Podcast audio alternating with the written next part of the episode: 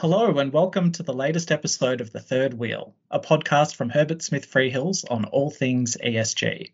I'm Tim Stutt, partner in our Sydney office specialising in corporate governance and ESG. And I'm driving solo today. My usual co-host Merle Debenham is off doing site visits, but never fear, we still do have our quota of three wheels for today's podcast because I'm joined by two expert guests. Jojo Fan, partner in our Hong Kong disputes practice, and Mark Smyth, partner in our Sydney disputes practice. Welcome, Jojo and Mark. Today, we're going to have a discussion about climate change and ESG litigation in the consumer sector, covering some recent developments in Australia, Hong Kong, and Greater China. But before we get into it, we'd like to start the podcast with a personal reflection from our guests on what ESG means to them and why it's important. Mark is a second-time guest, so we might start with Jojo. Would you like to kick us off? Why is ESG important to you? Thanks, Tim. Sure. ESG is a long-term strategic issue for businesses.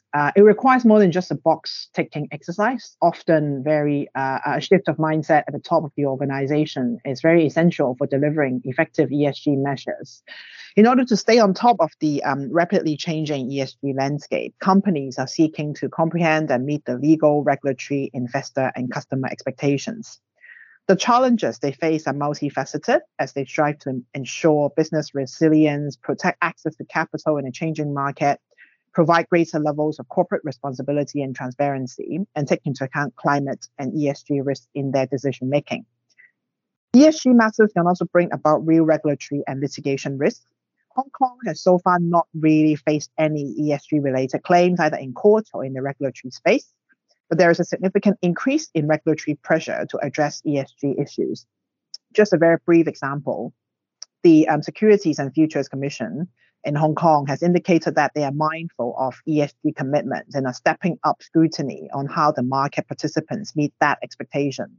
The CEO of the SFC has actually highlighted the unique position of Hong Kong and ESG developments in a recent speech by saying that Hong Kong's financial market is where global capital connects with mainland enterprises.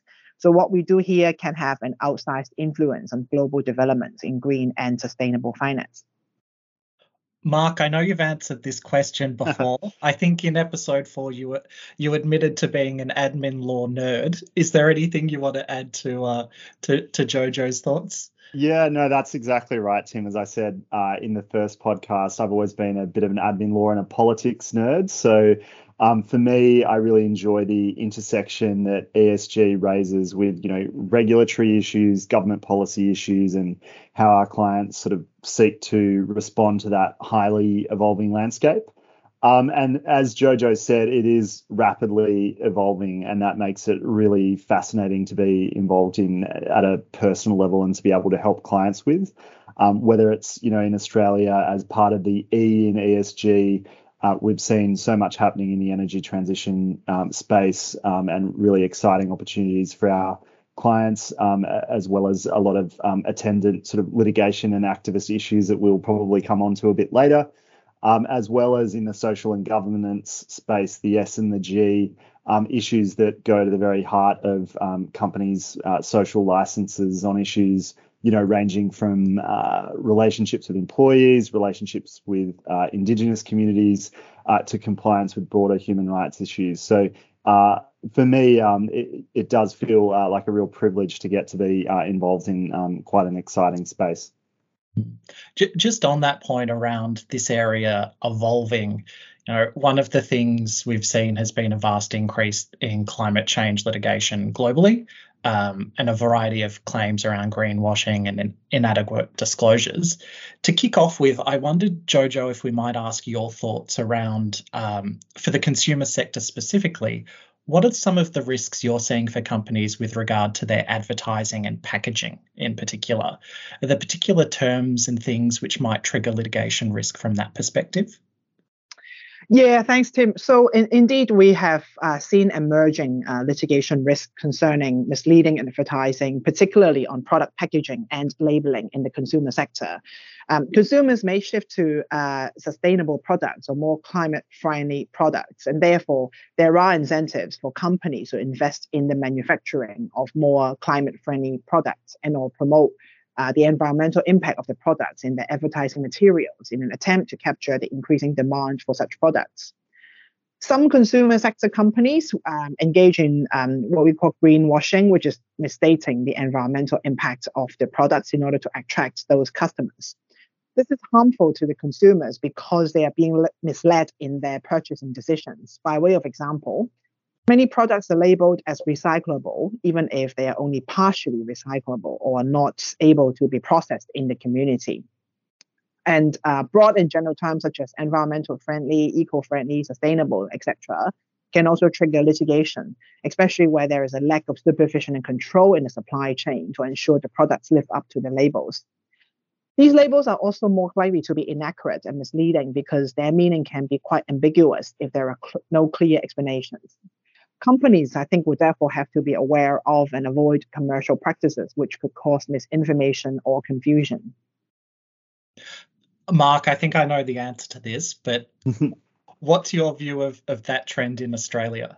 Yeah, very similar, Tim, to the sorts of issues that Jojo was outlining. I think particularly recently from a regulator perspective, we've seen the Australian Competition and Consumer Commission, the ACCC, both make very clear public statements about its enforcement focus, but also bringing a number of enforcement actions that are focused on greenwashing and ESG-related credentials. So I think one point to mention is just within the last few months, the ACCC as well as ASIC have announced their enforcement priorities for the next year. Within the ACCC's Consumer and Fair Trading Division, they've noted that environmental claims and sustainability will be a key focus.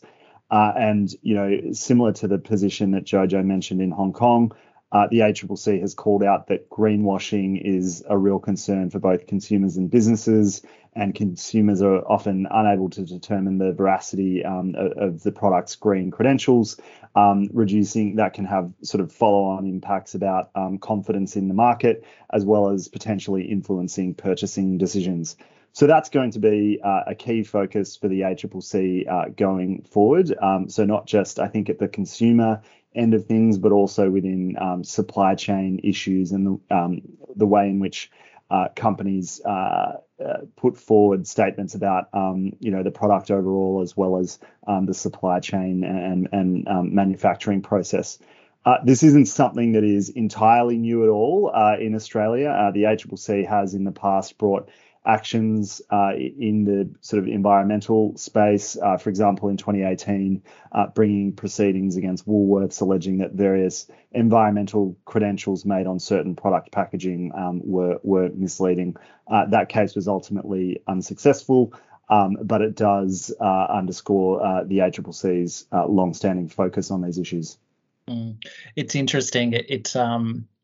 When we started off on the journey of helping clients with their reporting under the Modern Slavery Act 4 or 5 years ago, this was a real area in relation to social sustainability claims. And it really now seems like the ACCC and others are really honing in on the environmental side of that as well, including in relation to some of the supply chain issues that you flagged there, Mark. Why don't we turn to ESG disclosure in terms of corporate reporting, which is a topic very close to my heart and increasingly close to the heart of the Australian Securities and Investment Commission. Jojo and Mark, what's your take on the current landscape on ESG disclosure risks for consumer companies? We might start with you, Jojo. Sure. So I guess just to give a little bit of context there, actually both Hong Kong and mainland China regulators are picking up the pace to prescribe greater extents of ESG-related disclosures. And as a result, an increasing number of companies have made these ESG disclosures in their corporate statements. Companies are now at a higher risk where they make false statements about specific facts on their operations, which could influence consumers. So, for example, statements regarding suppliers' compliance with ESG standards may be the basis of a claim if the compliance is not actually enforced. On the other hand, statements which are purely forward-looking are normally not enough to make out a claim. Hong Kong is very well placed to implement global standards on ESG disclosure, given that the CEO of the SFC also is the chairman of the board of International Organization of Securities Commissions, which is very heavily involved in the development of such standards. Regulators in Hong Kong in general have also introduced prescriptive regulations and guidance to tackle any deficiencies in respect of ESG disclosures. I guess just to give everyone one example, in November 2021, so not too long ago, in order to provide practical tips and step-by-step guidance to assist listed companies in preparing their reporting, the Stock Exchange of Hong Kong has published its guidance on climate disclosures, which sets out disclosures of a hypothetical company that is principally engaged in manufacturing in the mainland China, with helpful sample disclosures such as its greenhouse gas emissions and the related risks, etc., to give companies the necessary guidance to make the reporting.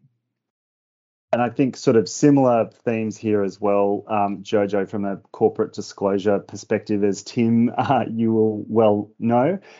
So that's both on the regulatory side and from a litigation perspective. So on the regulatory side, as I mentioned, our corporate regulator, ASIC, echoed the sorts of sentiments that I mentioned that the ACCC has made regarding ESG disclosures and the prominence that's going to be afforded to that from an enforcement perspective.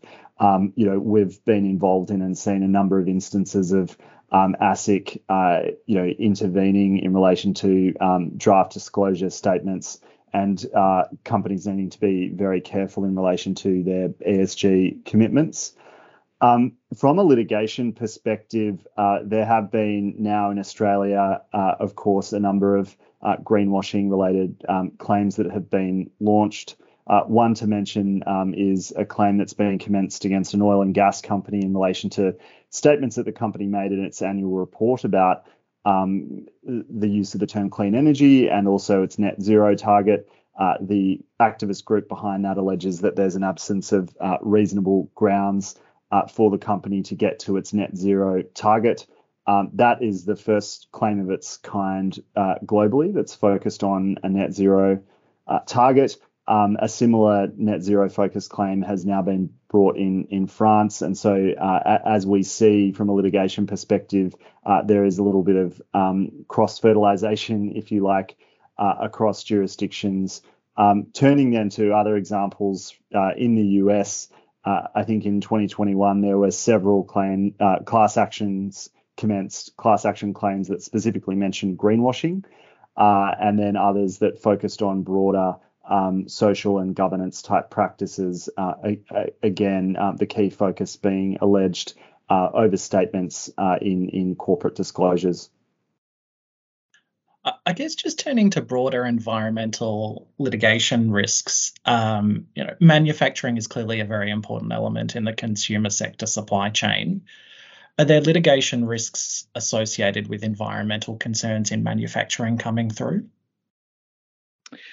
Yeah, so I think from what I see, yes, definitely. Manufacturers of consumer products may be blamed for manufacturing harmful products or emitting greenhouse gases during the production process.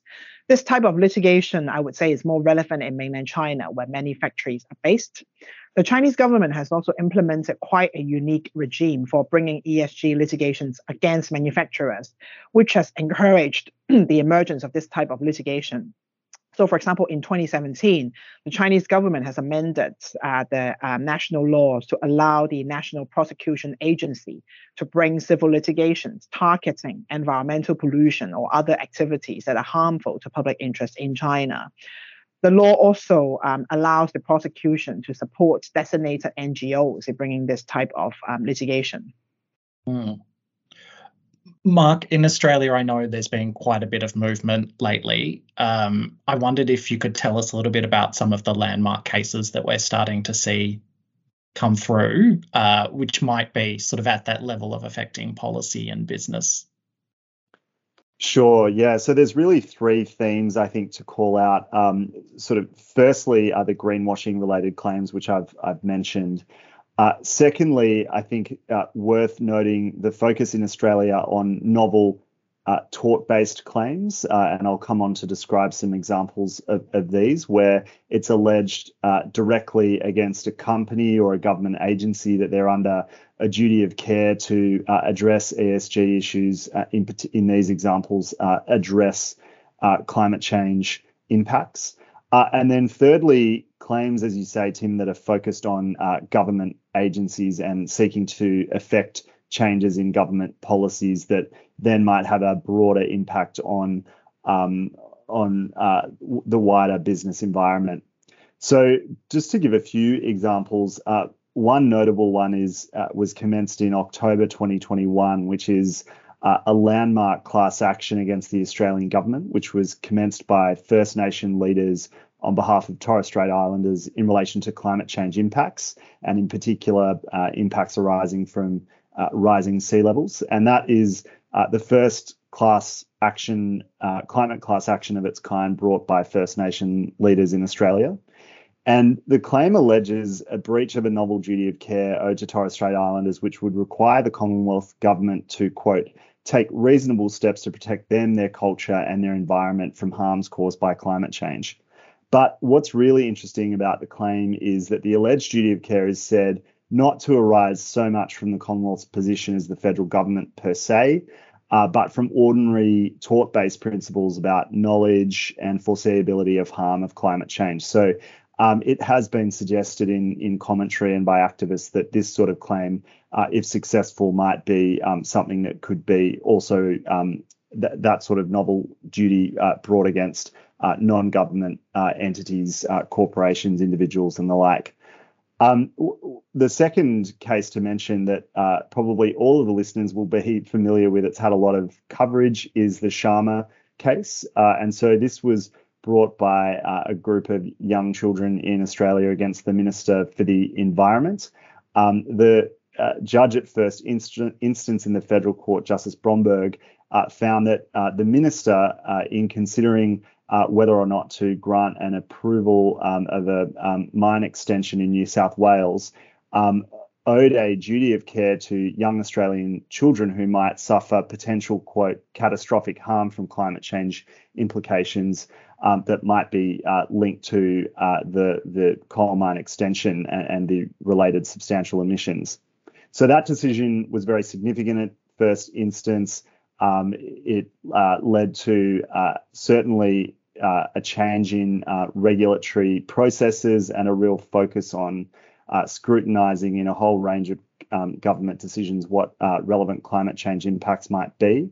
That decision was then appealed, and earlier this year, the full federal court overturned the decision of Justice Bromberg and rejected, in the circumstances of this case at least, that the Minister for the Environment owed a novel duty of care, in particular identifying issues such as the connection between the emissions in question and the harm being too remote from one another, the duty being indeterminate, it more being a matter for the Parliament rather than courts to seek to develop a duty of this kind.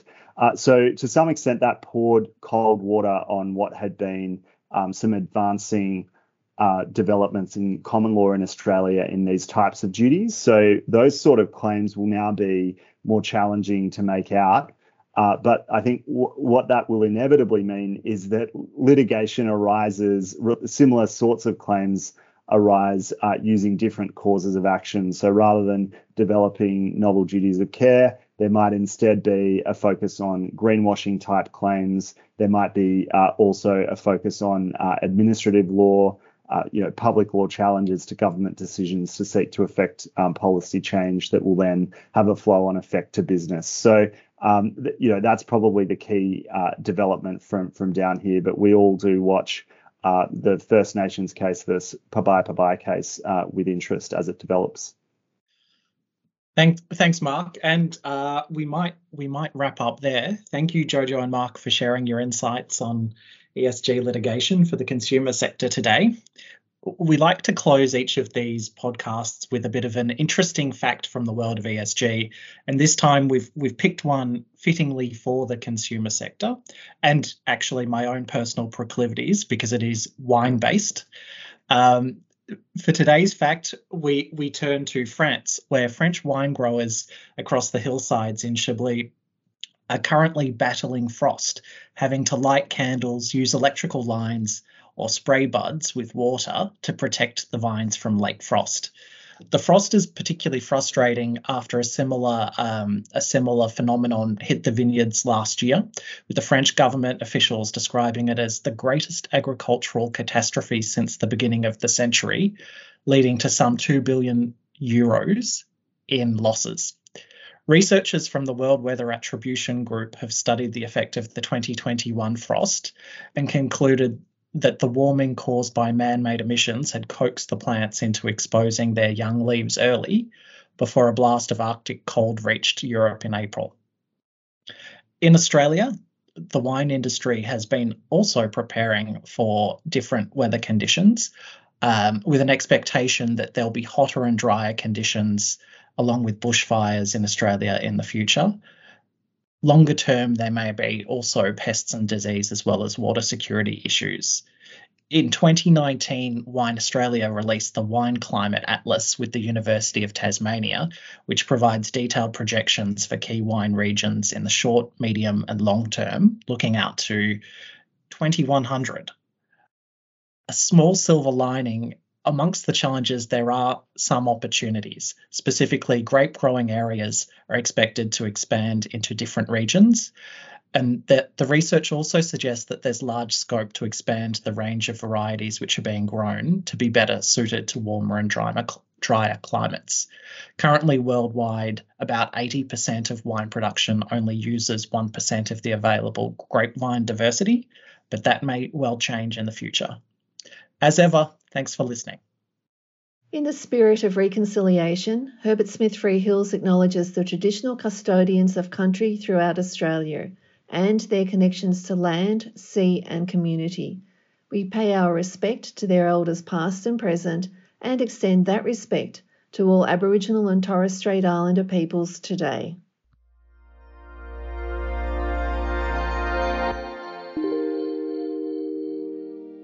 You have been listening to a podcast brought to you by Herbert Smith Freehills. For more episodes, please go to our channel on iTunes or SoundCloud and visit our website herbertsmithfreehills.com for more insights relevant to your business.